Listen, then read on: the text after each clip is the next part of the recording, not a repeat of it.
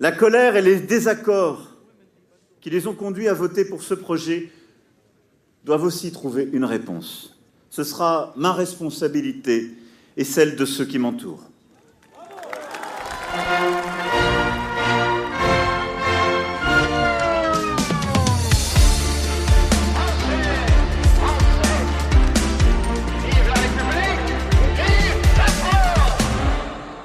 Als Emmanuel Macron am 24. April zum zweiten Mal zum französischen Staatspräsidenten gewählt wurde, da wandte sich der siegreiche Kandidat an die Anhänger der unterlegenen Marine Le Pen.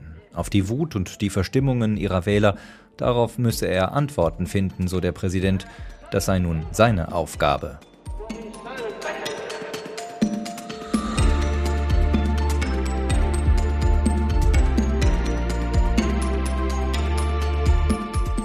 Folge 30 von Frankophil blickt auf das Frankreichjahr 2022 zurück mit dem Journalisten Nils Minkmar.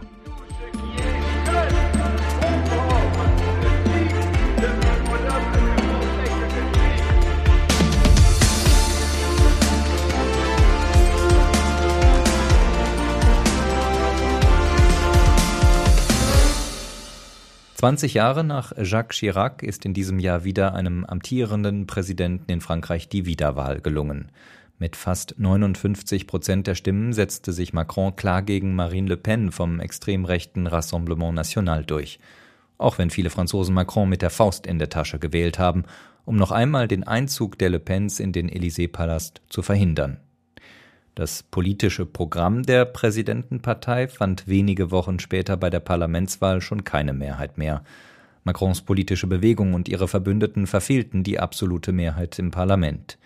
Sie sind in den kommenden Jahren auf Stimmen aus der Opposition angewiesen, um Gesetze durchs Parlament zu bringen. Und es gibt auch Mehrheiten gegen den Willen des Präsidenten, wie die Opposition in den vergangenen Wochen immer mal wieder demonstrieren konnte.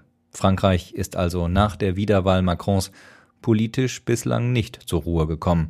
Schon wird über Neuwahlen spekuliert. Wir sprechen darüber heute in unserem Frankreich-Jahresrückblick mit dem Journalisten und Buchautor Nils Minkmar.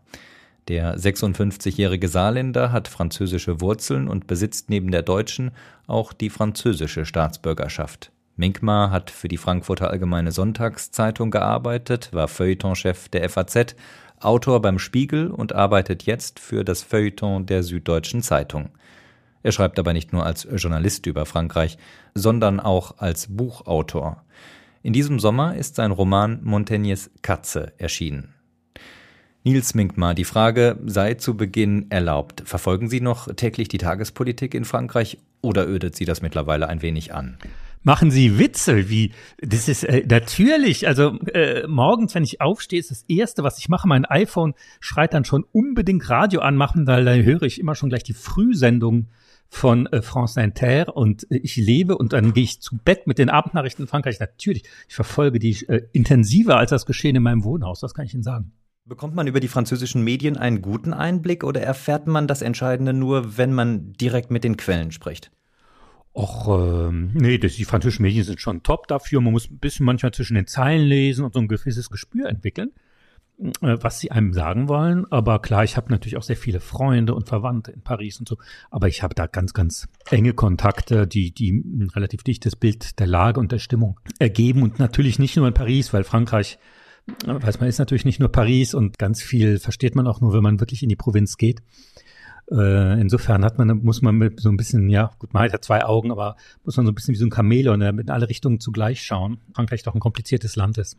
Ist es eigentlich schwer als Deutscher, sich Zugang zu verschaffen zu den Quellen in Frankreich? Pressearbeit in Frankreich ist ja durchaus etwas anderes als in Deutschland. Man bekommt in Frankreich häufig gar keine Antwort. So zumindest meine Erfahrung und die Erfahrung auch vieler Kollegen. Ja, das stimmt. Man braucht eine gewisse, also ich meine, es gibt ja ganz tolle Journalisten, die für deutsche Medien aus Paris berichten, äh, Michaela Wiedel und äh, viele andere.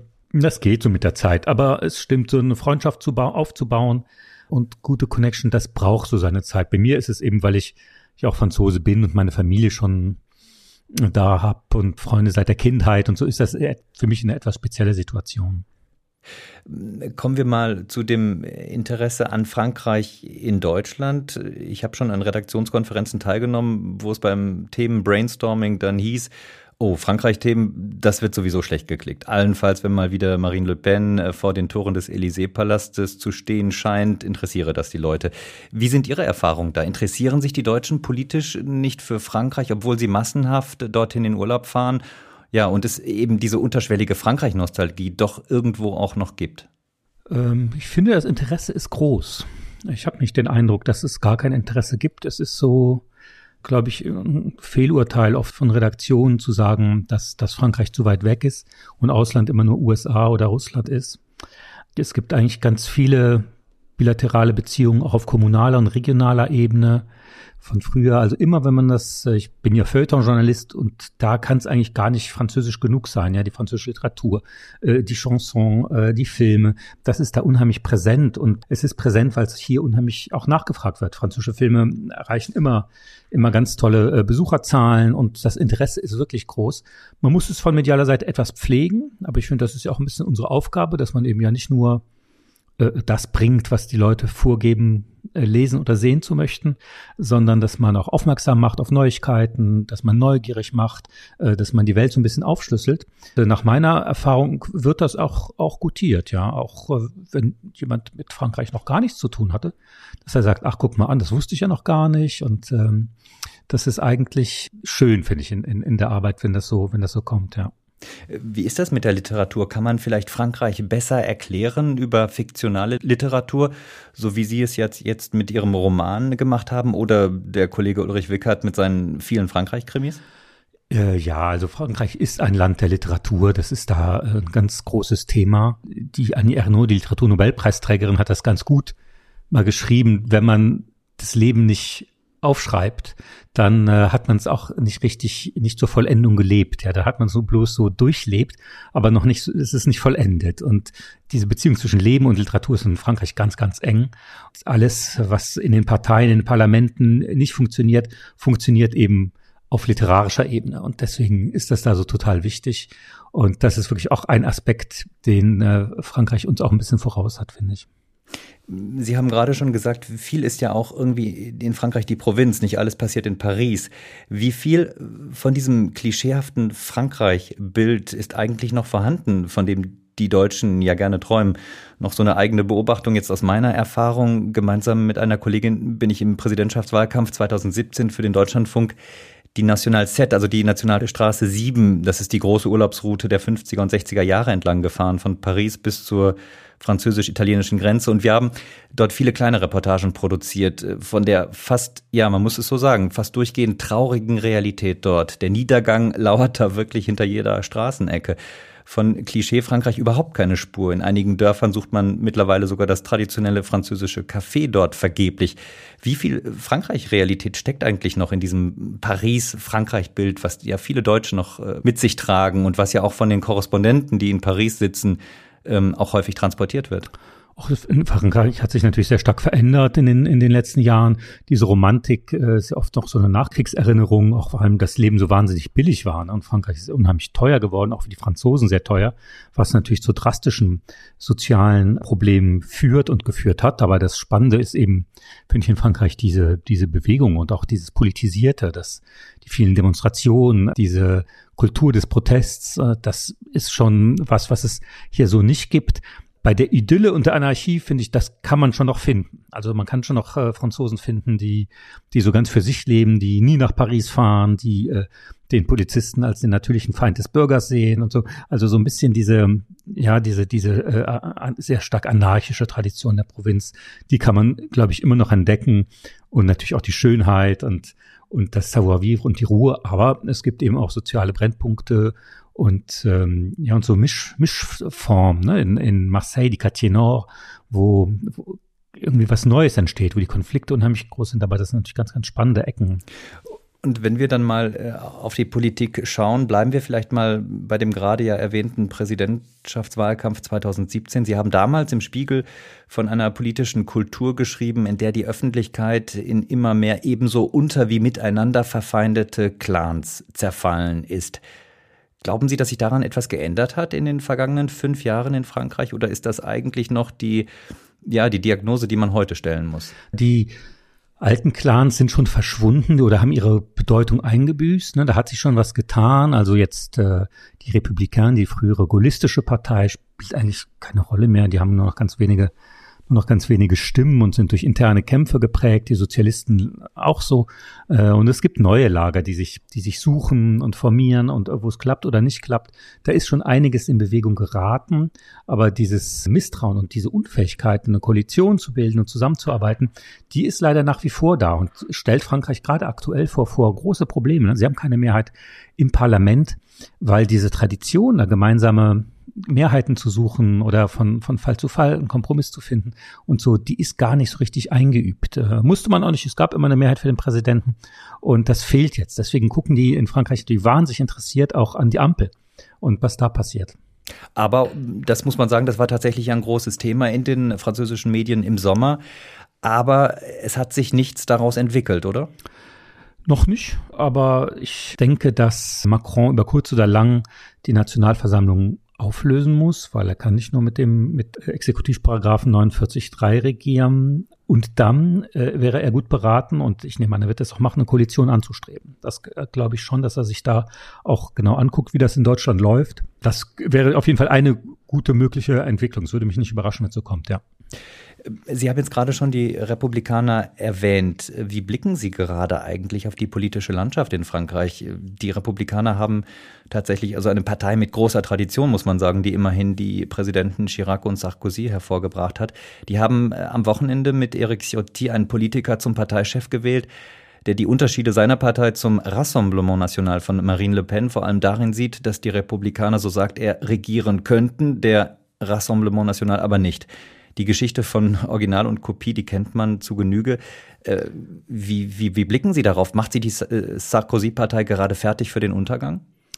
Ja, das kann man, glaube ich, tatsächlich so bejahen. Totgesagte leben bekanntlich länger. Ich bin immer, bin immer sehr vorsichtig, Parteien sozusagen zu beerdigen, weil ich glaube, da ist immer noch, immer noch eine Ressource da. Aber bei den Republikanern sehe ich das doch jetzt mit großer Skepsis. Dieser Versuch, die Marine Le Pen-Bewegung rechts zu überholen, hat erstmal schon bei den letzten Wahlen nicht geklappt mit Eric Seymour und äh, wird diese Partei, die immer europäisch war und immer relativ gemäßigt, in einen Strudel, so einen xenophoben, fremdenfeindlichen Strudel abwärts reißen, weil die Überbütung schon unter den, unter den Kandidaten so ist, dass sogar die Marine Le Pen hier und mal diese Menschen zur Ordnung gerufen hat, den, den Laurent Wauquiez, und gesagt hat, ihr müssten ja auch dann noch die Gesetze der Republik respektieren, weil die Vorschläge da irgendwelche illegalen und irgendwelchen Verdachtsfälle schon zu internieren, ja, die kamen, die kamen aus den Republika rein und das das geht natürlich nicht. Insofern sehe ich das sehr, sehr, sehr, sehr skeptisch.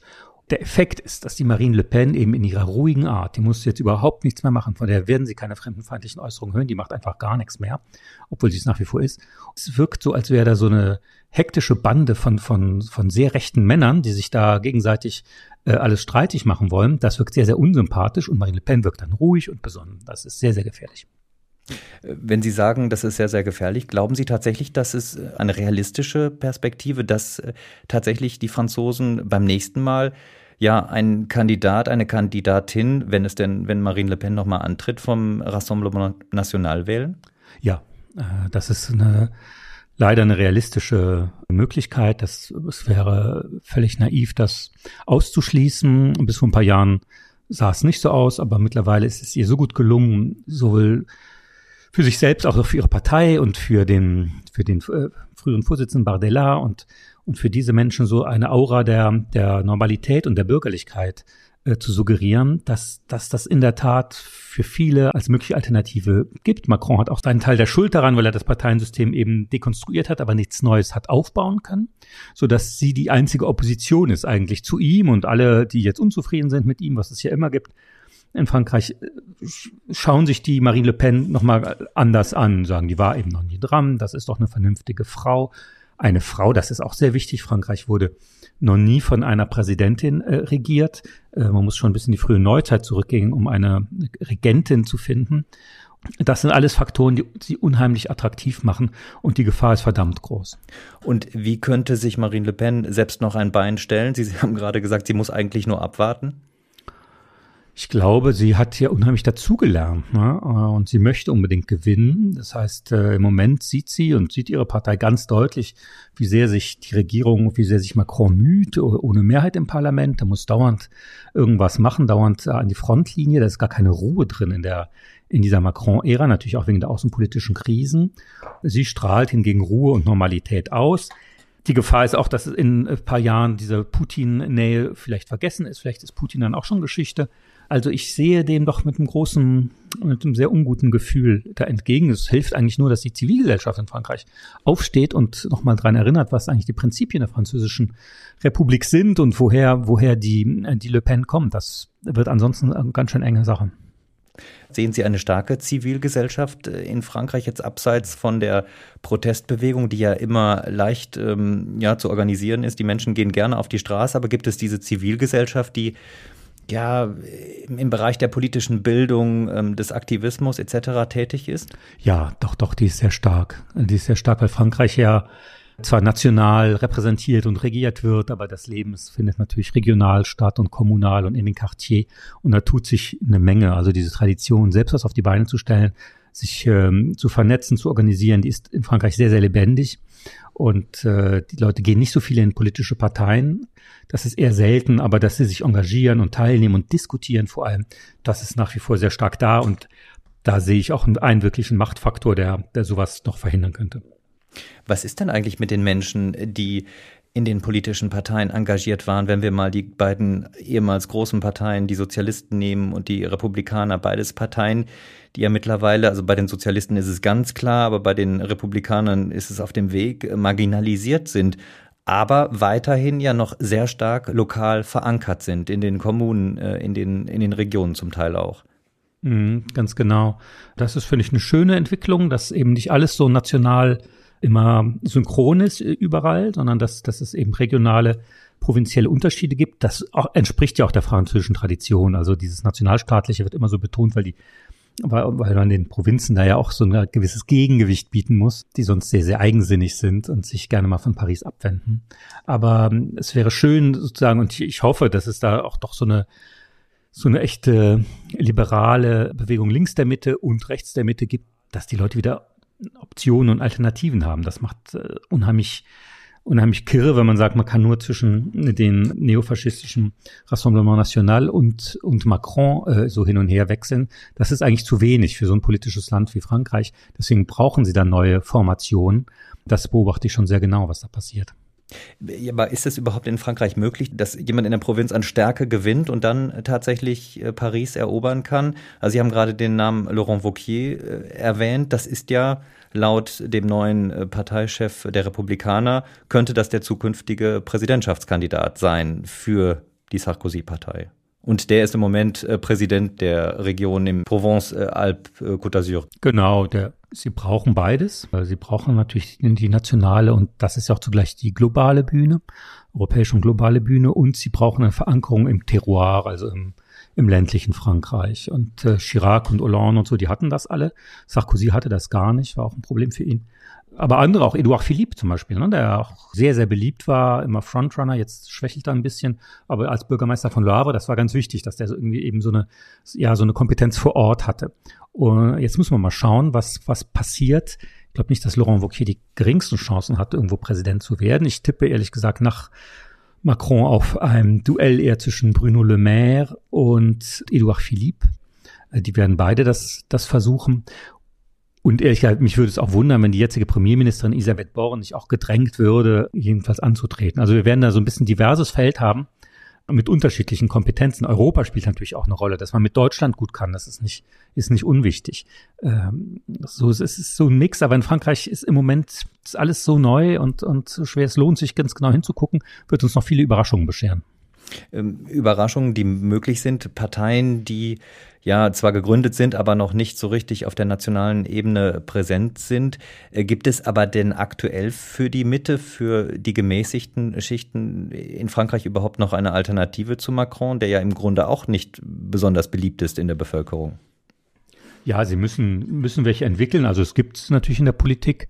Ich finde, ähm, die haben eigentlich ein ganz gutes politisches Feld, aber das äh, Präsidialsystem verengt das eben so auch und die Medien spielen da, glaube ich, auch eine ungute Rolle, weil die eben sehr stark den Präsidenten zum Superstar machen. Das ist der berühmteste Franzose und äh, der Supermann, ja, wenn irgendwas passiert, sagen wir morgen landet ein UFO, dann äh, rufen alle im Elysée an, was machen wir jetzt, ja? Oder bei Dingen, die am besten europäisch zu bewältigen sind, der Präsident wird nie sagen, das, das kann ich nicht. Also, und er ist dann, es gibt dann so eine Fixierung, dann bekommen die Leute schnell genug davon, muss man auch sagen, geht er denen auf den Wecker. Das war bei Sarkozy so, das war bei Hollande so und das ist jetzt auch bei Macron so, dass sie sagen, ich kann den eigentlich nicht mehr sehen und hören.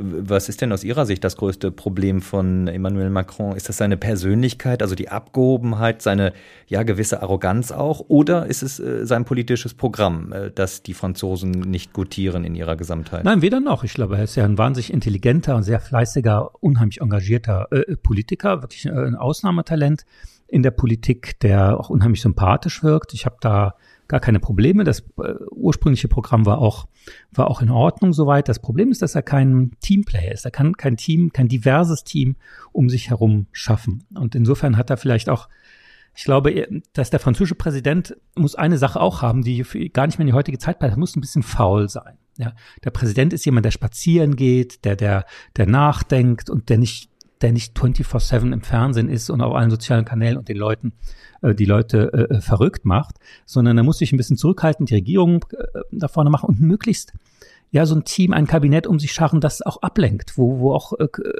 wo auch Charaktere sind. Mitterrand zum Beispiel, der ja wirklich charismatischer Mann war, hatte in seinem sehr, hatte ein sehr diverses Kabinett. Da war der Badinter für die Justiz, moralische Integrität, da hatte Jacques Lang, mit dem war immer was los in der Kultur und so. Und er hatte eben aber auch Leute aus der Provinz, die eben so ein bisschen ja, mehr auf den Rippen hatten, die man Akzent hatten, die man ein bisschen anders aussahen und dass man einfach so der Cast um einen herum, dass der auch ein bisschen interessant ist und dass nicht alles immer nur alle Scheinwerfer und alle Objektive nur auf den Präsidenten gerichtet werden. Aber hat das nicht Macron auch versucht mit seinem Umweltminister, der dann nach äh, kurzer Zeit wieder gegangen ist, Nicolas Hulot, ähm, eine sehr bekannte Persönlichkeit. Dann hat er ja von, von den Republikanern einige Schwergewichte abgeworben und in das Kabinett geholt. Also er hat, er hat doch versucht, auf äh, durchaus zumindest in der, in seiner ersten Legislatur auf, auf starke Persönlichkeiten zu setzen. Ein bisschen, ein bisschen, aber es war, ich fand es war sehr zaghaft, waren natürlich auch die falschen, aber ähm, er hatte auch ein bisschen Pech mit dem Beirut zum Beispiel, ne, dass er gleich in so eine Parteispendengeschichte da geraten ist und so. Aber ich finde, das ist mit das Wichtigste, ne? dass er, dass der Präsident wirklich nur kommt, selten und nur dann, wenn es wichtig ist. Und im Moment ist er echt auch so ein Dauermoderator, so eine Art Gottschalk und äh, ja auch in einem. Mhm. Und, und wie würden Sie das aktuelle Kabinett von ihm bewerten? Oder von seiner Premierministerin besser gesagt? Ich finde, das ist halt unheimlich äh, leider sehr uniform. Ne? Sie sind halt sehr es gibt wenig, äh, wenig interessante Persönlichkeiten. Das sind alles wie so ideale Mitarbeiter für ein Macron erweitertes Macron-Büro, aber wenig Menschen, die, die kommunizieren, die die Menschen erreichen. Das ist, ist ein Problem.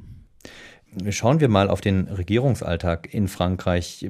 Sie haben das gerade schon ein paar Mal durchklingen lassen, anders als man das vielleicht meinen könnte bei diesem Präsidenten, der viel Mikromanagement betreibt.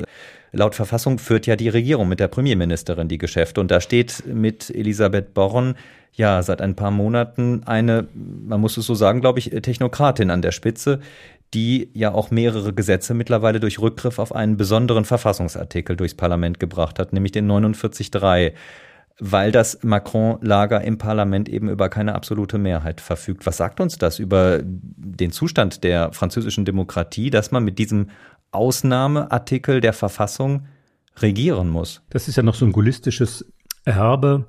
Die hatten ja in der vierten Republik und auch in der dritten äh, ein Problem mit äh, so einer oft wechselnden Regierungen, Parteiengezänk äh, wurde kritisiert und das Parlament sah nicht sehr gut aus. Deswegen immer dieser Wunsch nach dem Retter oder dem König oder dem starken Mann, der das entscheiden kann.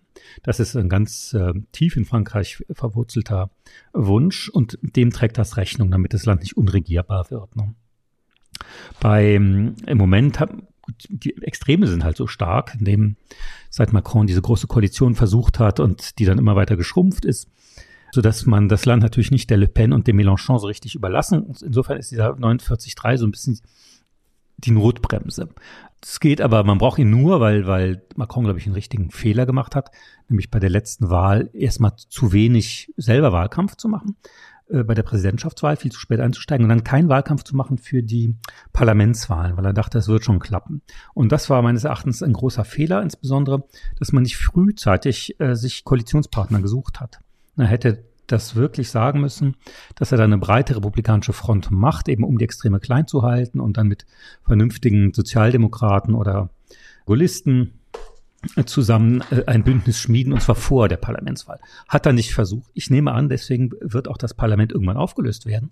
Ich glaube, das wird, da wird er dann schon vorher Koalitionen. Das wäre auf jeden Fall ein sehr guter, sehr guter Weg, das so zu machen. Also äh, Parlament auflösen, das Recht hat er ja. Und dann mhm. im Wahlkampf oder schon ja während des Wahlkampfes, glauben Sie, eine, eine Koalition anbieten der Bevölkerung, der Wahlbevölkerung? Ja, ich glaube, es gibt keinen anderen Weg. Und äh, zu zeigen, dass es in anderen Ländern das ja auch so gibt und ähm, dass man dann wirkliches Bündnis auch schmiedet, eben auch äh, inspiriert auch von der Ampel und sich was vornimmt, sich was zutraut und dann ein neue, neues Kapitel aufschlägt. Aber welche Parteien könnte er denn auf äh, seine Seite ziehen? Er müsste es versuchen, ne? mit, so, mit so einem Notstand. Also ich glaube, die, es gibt ja eigentlich in allen Parteien Leute, die gerne äh, Minister werden, die gerne sich an sowas beteiligen würden. Ich denke schon, wenn man vernünftig verhandelt, dass man da schon eine Mehrheit zusammenbekommt, die auch dann sich parlamentarisch abbildet. Man muss es aber vor den Wahlen machen, äh, den Menschen und dann vor, vor die Wählerinnen und Wähler treten und das so, und das so verkaufen. Ich kann mir vorstellen, dass Macron, dass Macron das noch äh, versucht. Das heißt, Sie gehen aber auch ähm, gleichzeitig dann nicht davon aus, äh, dass die reguläre Legislaturperiode äh, mit den fünf Jahren, dass er die in diesem Zustand durchhalten kann. Ich glaube nicht, nee. Was können wir dann noch von dieser Regierung und von diesem Parlament erwarten? Glauben Sie, dass diese, dass die Rentenreform, das ist ja sein großes Thema für die, für seine zweite Amtszeit, zumindest für den Beginn seiner zweiten Amtszeit. Seit, seit Wochen wird mit den verschiedenen Partnern ja, verhandelt will ich nicht sagen, aber zumindest gesprochen. Es finden Konsultationen statt. Die Details ja, sollen jetzt äh, Stück für Stück äh, veröffentlicht werden und dann irgendwann im kommenden Jahr soll diese Reform ja dann auch vom Parlament verabschiedet werden. Ist das nochmal so ein, so ein großer Punkt für, für Macron, dass er den noch ja durchziehen will? Das auf jeden Fall. Ich halte das auch für total sinnvoll und, und überfällig.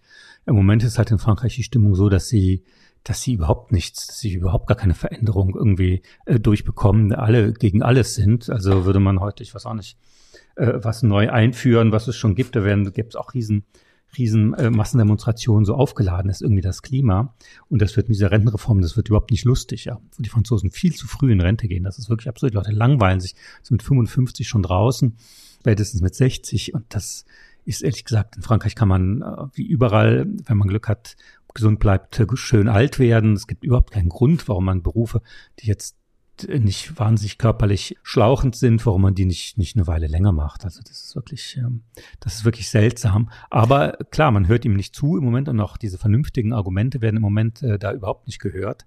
Ich glaube, er will sein politisches Kapital, ich glaube, er will, will, will nie als Feigling sozusagen angesehen werden. Er wird es auf jeden Fall versuchen und vielleicht in diesem Zusammenhang die Auflösung äh, damit verknüpfen. Ja, ist möglich. Warum sind die Franzosen immer gegen alles im Moment? Haben Sie dafür eine Erklärung, wo das herkommt? Also ich meine, das ist jetzt in der französischen DNA sozusagen verwurzelt, aber man hat ja tatsächlich den Eindruck, im Moment ist es besonders schlimm.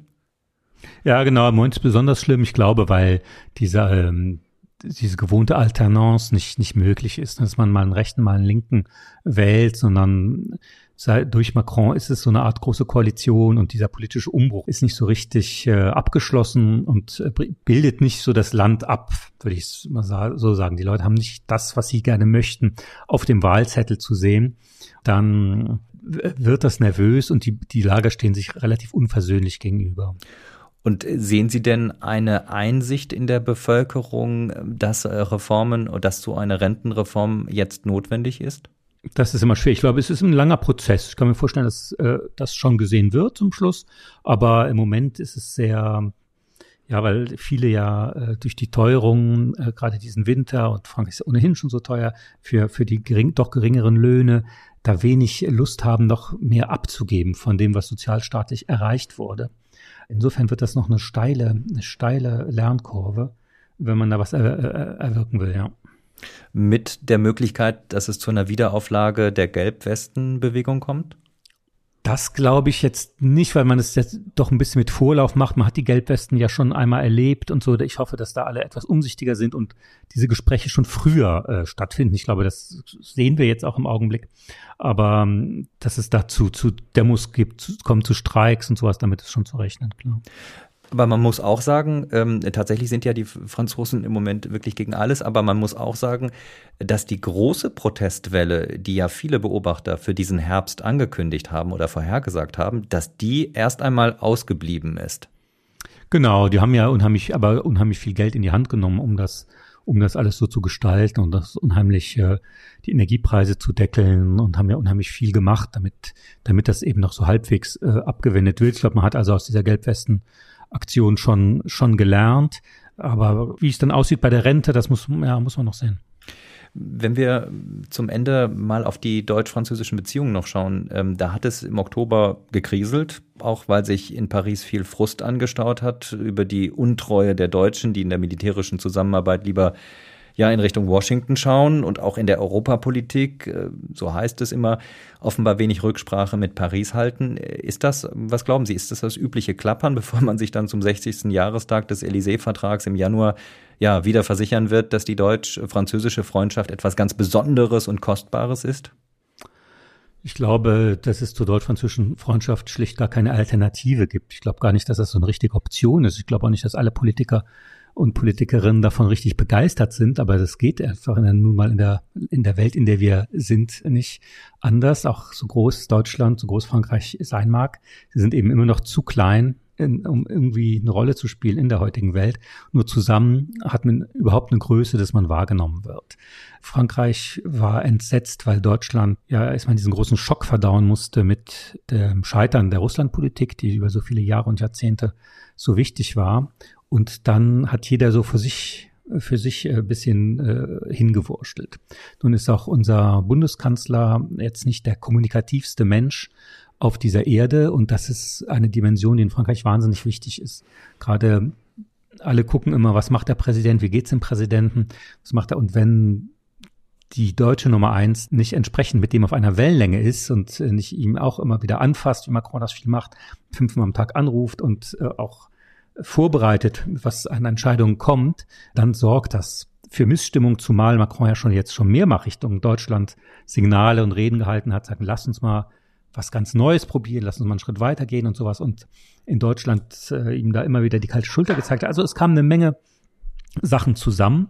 Ich glaube, wir sind mal ordentlich alle einmal ordentlich erschrocken, dass das so geht. Auch im Übrigen die Reaktionen aus der Bevölkerung, der Zivilgesellschaft waren auch so eindeutig, glaube ich, dass die Politik sich da sich da wieder berappelt hat und besonnen hat, aber es ist jetzt auch äh, ein Verhältnis, das man immer wieder gestalten muss. Also ich finde, man soll diesen 60. Geburtstag des Élysée-Vertrags muss man irgendwie nutzen, um auch neue Initiativen wieder zu starten und, und äh, was Neues. Also ich bin dann Ultra, mir ist es nie, nie genug. Ich habe auch immer viele Ideen, was man noch machen kann, äh, äh was man einspeisen muss. Was könnte man denn noch machen? Ich glaube, ein Punkt ist, dass tatsächlich Deutschland-Frankreich so ein Elitenprojekt ist. Das ist ein Problem.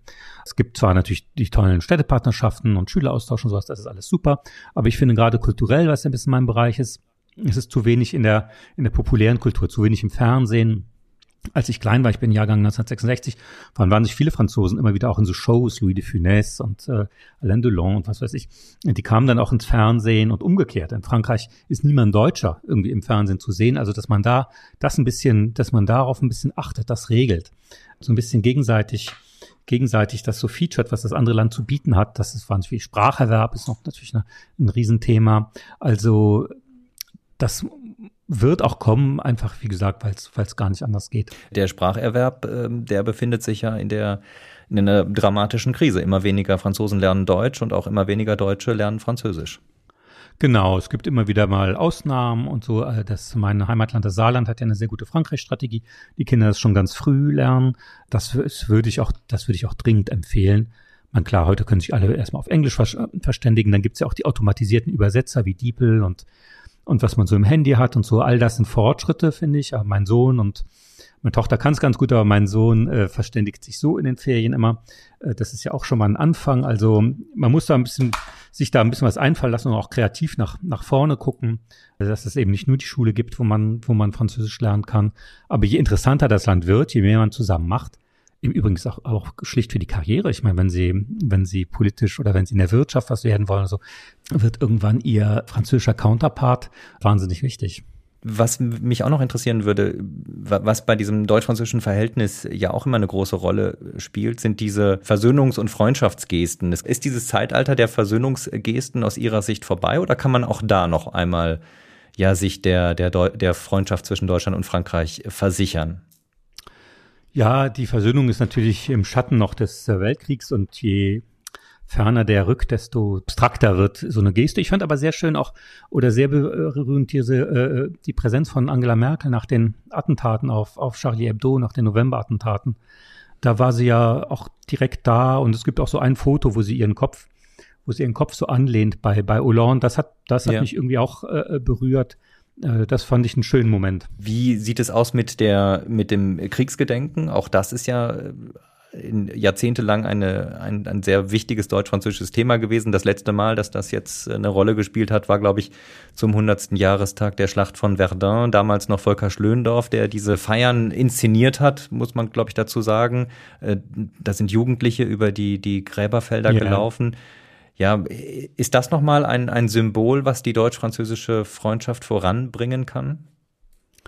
Ich glaube, wir müssen, da es ja keine Zeitzeugen mehr gibt, äh, diese Symbolik immer wieder neu aufladen. Ähm, über Verdun und den Ersten Weltkrieg ist auch einfach wahnsinnig wenig bekannt in der heutigen Zeit. Und das ist ein, ein total interessantes historisches Thema. Gab jetzt diesen Film wieder im Westen nichts Neues, die Verfilmung von, von Remarque, die wieder viel Beachtung fand. Ich glaube, man muss da immer wieder kulturelle Wege suchen, das äh, mit Leben und Relevanz zu füllen. Äh, was würde uns für uns das heute bedeuten? Ich glaube aber auch, dass so ein schreckliches Weltereignis wie der Überfall Russlands auf die Ukraine auch nochmal verdeutlicht, was Krieg äh, macht. Und man sieht ja auch an den Reaktionen von sowohl von Frankreich als auch von Deutschland, dass das zwei Länder sind, die vom Krieg noch traumatisiert sind, äh, die sehr, sehr pazifistisch eingestellt sind, die es hassen, Waffen äh, liefern zu müssen und zu produzieren, äh, sich dazu durchringen, weil man, weil man die Lage erkennt. Aber das, ich finde, da an solchen an solchen aktuellen Momenten sieht man noch, wie tief das, wie tief das steckt und das äh, gibt auch wieder ein Thema zum Gedenken. Wobei Frankreich da deutlich weniger Probleme mit hat, oder? Ja, die haben so gut wie nichts geliefert. Es gab die César, aber ansonsten gab es wirklich wenig. Und das war, weil sie eben auch genauso, glaube ich, traumatisiert sind. Man merkt es ja auch bei Macron, der ist ja auch, im Grunde unterscheidet sich die Reaktion von Macron kaum von der von Olaf Scholz. Er telefoniert auch dauernd, war, es waren sich vorsichtig, äh, Putin nicht zu provozieren. Äh, das sind ganz ähnliche pazifistische Reflexe. Welches ähm, Deutschlandbild hat eigentlich dieser Präsident? Das ist ähm, eine interessante Frage. Ich glaube, es ist so eine, bei ihm und bei Bruno Le Maire und bei anderen Spitzenpolitikern ist es so eine Art äh, nachbarschaftliche, na, wie soll man sagen, so ein freundschaftlicher Wettbewerb. Also sie wollen sehr stark natürlich in vielen Punkten auch mal etwas besser sein als die Deutschen. Und sie wollen sich nicht so gerne abhängen lassen und wenigstens hier und da mal vorne liegen oder mal zusammenarbeiten, dass man nach vorne kommt. Das Interesse für Deutschland ist immens, wahrscheinlich so groß wie überhaupt noch nie. Es wird alles genau beobachtet und kommentiert, was, was Deutschland macht, was die Ampel macht, wo es klappt, wo es nicht klappt. Aber ein bisschen auch in dem Hinblick, so können wir es nicht auch besser oder gibt es nicht Punkte, wo wir, wo wir besser dastehen? Jetzt waren so bei der Inflation, wir waren in Frankreich etwas geringer und so waren sie sehr stolz. Großes Interesse, aber eben auch manchmal in konkurrenzbeseelter Absicht. Wobei bei Le Maire ja noch äh, erschwerend oder erleichternd besser gesagt hinzukommt, dass er ja perfekt Deutsch spricht und dann auch die deutsche äh, Presse, die deutschen Medien entsprechend im Original lesen kann. Ganz genau. Bruno Le Maire guckt schon ganz lange nach Deutschland, weil er, glaube ich, auch ein bisschen aus Verdruss aus seinem eigenen Land wieder, wie das manchmal so ist, weil er denkt, warum hängen wir so hinterher in so vielen Punkten und was können wir auch von Deutschland lernen? Und das setzt er auch um. Und ich finde, er ist ein wahnsinnig erfolgreicher, obwohl es jetzt nicht unbedingt meine politische Lieblingsecke ist. Er war ja so, kommt ja von den Konservativen, aber ich finde, es ist ein sehr, sehr guter, ist ein sehr, sehr guter Minister. Ein Minister, von dem man womöglich noch was hören wird in Zukunft, auch ein möglicher Kandidat für den Élysée? Auf jeden Fall, ja. Ich glaube, er bereitet sich darauf vor. er will es, er hat halt das Problem, dass er so ein bisschen sogar noch elitärer und abgehobener wirkt als, als Macron. Ist auch ein totaler Überflüger, schulisch und von seiner Bildung her und so weiter. Ich glaube, dass nach Macron und nach Hollande, die alle sehr verkopft waren, vielleicht nochmal jemand mit Herz käme. Es gibt da einige Politiker, auch in der, der Politikerin, die Carole Delga, zum Beispiel eine Sozialistin aus Toulouse, die ich sehr gerne mag. Irgendwie eine Frau mal von woanders, das, das wäre schon gut und bitte eben halt nicht Marine Le Pen. Unser Frankreich-Jahresrückblick 2022. In diesem Jahr mit dem Journalisten und Buchautor Nils Minkmar, der für die Süddeutsche Zeitung schreibt und in diesem Sommer seinen ersten Roman veröffentlicht hat. Montaignes Katze heißt er und ist bei S. Fischer erschienen. Die wissenschaftliche Begleitung dieses Jahresrückblicks lag bei Landry Charrier vom CIRES. Unterstützt und gefördert wurde diese Folge vom Gustav Stresemann Institut in Bonn und dem Deutsch-Französischen Bürgerfonds. Am Mikrofon war Andreas Noll.